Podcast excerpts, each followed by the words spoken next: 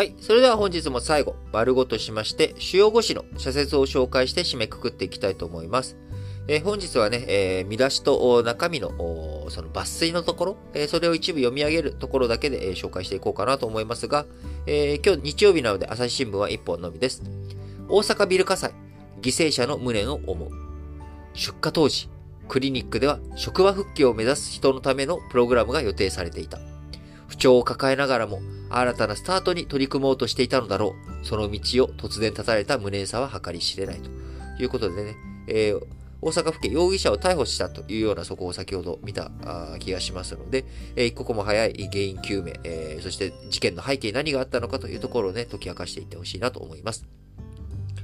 え、毎日新聞、え、エシカル消費、地球の課題考える契機にということで、エシカル消費というのは倫理的消費ということになりまして、え、例えば、あの、毛皮とかはね、動物を、殺して作るっていうことになるので、人工の、毛皮を使おうとか、あるいは、狭いゲージでブロイラー、育成された鶏じゃなくて、えー、広いところで、え、生活をしていた鶏、えー、こういった健康的なね、鶏を、え食べるようにしようとか、えこういったものをエシカル消費というのですが、えーじゃあ何をもってエシカルというのか。っていうところがね、え議論の的になるよねっていうことで、毎日新聞。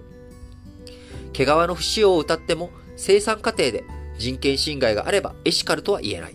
材料の調達から店頭に並ぶまで、すべての過程において配慮が求められるというところですね。えー、そして毎日新聞もう一本は、精神的 DV 対策。被害者救う仕組み整備を。被害者の保護、心身のケア、生活再建の支援を包括的に行う取り組みも求められている。公的機関と民間シェルターの連携を強化していく必要がある。産経新聞、マグロ漁獲枠拡大。魚食文化で資源を守ろう。マグロ人気が高まる一方で、沿岸魚は次第に食卓から遠のいている。この対照的な消費動向に家庭で魚を包丁でさばけなくなっていることが関係しているとすれば、これは有識問題だと。どちらかというとね、あのー、魚焼いた後の、まあ、魚僕決して嫌いじゃないんですけど、焼いた後のね、油にまみれた網とか、あの辺をね、えー、洗うのがちょっとね、めんどくさいなとか、あと、魚食べるときに骨の処理がね、えー、めんどくさいなとか、まあ、こういったところもね、えー、影響あるんじゃないのかなと。で、マグロの刺身とかね、ただ、あのー、そのまんま買ってきて、えー、醤油刺し、えー、並べてね、醤油につけて食べるだけっていうことで、まあ、あの非常に、えー、手間もね、かからないし、後片付けも楽っていう側面もね、あるんじゃないのかなと。え魚を包丁でさばけなくなっていることだけじゃなく、いろんなところが関係してるんじゃないかなって僕個人としては思います。え産経新聞もう一本。金正恩体制10年。全拉致被害者を解放せよ。北朝鮮国民の生活苦を解消し、国を発展させるには独裁放棄しかない。ジョンウン氏は圧政をやめ、拉致被害者の解放と核・ミサイル戦力の放棄に踏み切るべきである。その通りです。えー、去年、あの、横田めぐみさんのお父様、あ亡くなられ、えー、そして、えー、昨日、おととい、あの、飯塚敏夫さんで、えー、下の名前を合ってるかなあ間違えてたら申し訳ございません。あの、拉致被害者のですね、親族の方、どんどん高齢化が進んでいっております。えー、こういった状況の中、一刻も早く、生きてるうちにね、なんとか対面できるように、えー、日本政府できることを全力を尽くして、え、全拉致被害者取り戻していってほしいなと思います。え読売新聞、次第の運営体制、外部人材に全責に委ねるのか。次第は国の補助金や税制優遇を受けており、経営の透明性が不可欠だ。社会の信頼を取り戻すには、次第側も自ら改革する姿勢を示さなければならない。え読売新聞もう一本は、衆議院憲法審査会、定例開催し論点を掘り下げよう。国会の国家の土台となる憲法については、与野党が対局、下が回らない。与野党が対極的な観点から論じ合うことが大切だ。今後も冷静な議論を継続できるよう各党が協調し環境を整えてほしい。最後日経新聞の2本です。混合接種を活かし3回目急げ。接種戦略を練るのに海外の知見頼みだと対応が遅れる。追加接種は3回目で終わるとも限らない。国産ワクチンの開発とともに次に活かす体制づくりも急務である。最後、文通費含め政治資金の透明化に本腰を。政治活動に経費がかかるのなら、国民にきちんと説明し、使途の透明性も高めるべきだ。自らの活動費に甘い対応を続けていては、政治不信を膨らませかねない。文通費をはじめとする抜本的な制度改正に直ちに取り組むべきだということで、えー、本日も皆さん新聞解説、ながら聞きをお聞きいただきありがとうございます。えー、番組からのお知らせです。えー、新聞解説ながら聞きでも、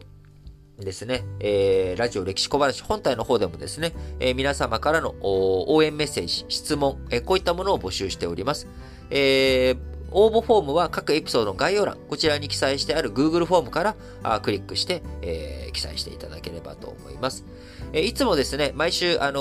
ー、今週のテーマということで、えー、募集をかけているテーマですけれども、えー、今週は皆さんの2021年ベストバイえー、買ってよかったこの商品というものをね、教えていただければと思います。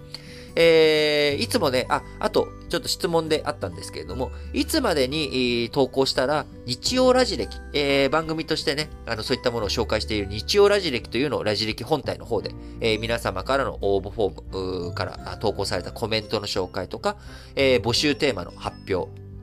えー、募集テーマ集めたものの発表とかを日曜ラジオ歴、えー、ラジオ歴史小話本体の方でやってるんですけれども、えー、こちらの収録いつもですね、え基本的には毎週金曜日の午前中にやっておりますので、え金曜日の早い時間あというのは、え午前5時とかですね、えこういった時間までに、え投稿していただければあ番組の方で、えー、一通り目を見てですね、えー、紹介できるものを紹介していくということになりますので、もし、その、今週の、えー、テーマの回答ということであれば、えー、今週についてはですね、えー、金曜日24日の午前5時までに、えー、日本時間の午前5時までに投稿していただければ、あ見るようにいたしますので、ぜひぜひ、えー、募集、皆様からの投稿お待ちしております。えー、今週のテーマは、2021年、えー、買ってよかったこの商品、ベストバイを教えてくださいということで、えー、私、リートンのね、今年のベストバイについては、えー、本日公開しております、日曜ラジ歴、えー、ラジオ歴史小話本体の方で、えー、公開しております。日曜ラジ歴の方で、えー、私の今年のベストバイをですね、えー、ソッシーに自慢している、くだりが収録されておりますので、えー、ぜひ興味のある方はそちらもお聞きいただければと思います。はい。えー、また、あ今週火曜、あ、今週じゃない、先週火曜日、12月14日に、えー、開催しましたオンライン講演会。えー、こちらのね、えー、オンライン講演会の、えー、動画あデータ、えー、こちらのアーカイブ動画をですね、えー、1000円で、えー、販売しております。えー、こちらのノート記事の有料部分を購入していただくとご覧になっていただけますので、えー、こちらも各エピソードの概要欄にリンク貼っておりますので、えー、購入希望の方はですね、えー、ぜひそちらからお求めいただければと思います。はい。それでは、皆さん、今日も元気に、いってらっしゃい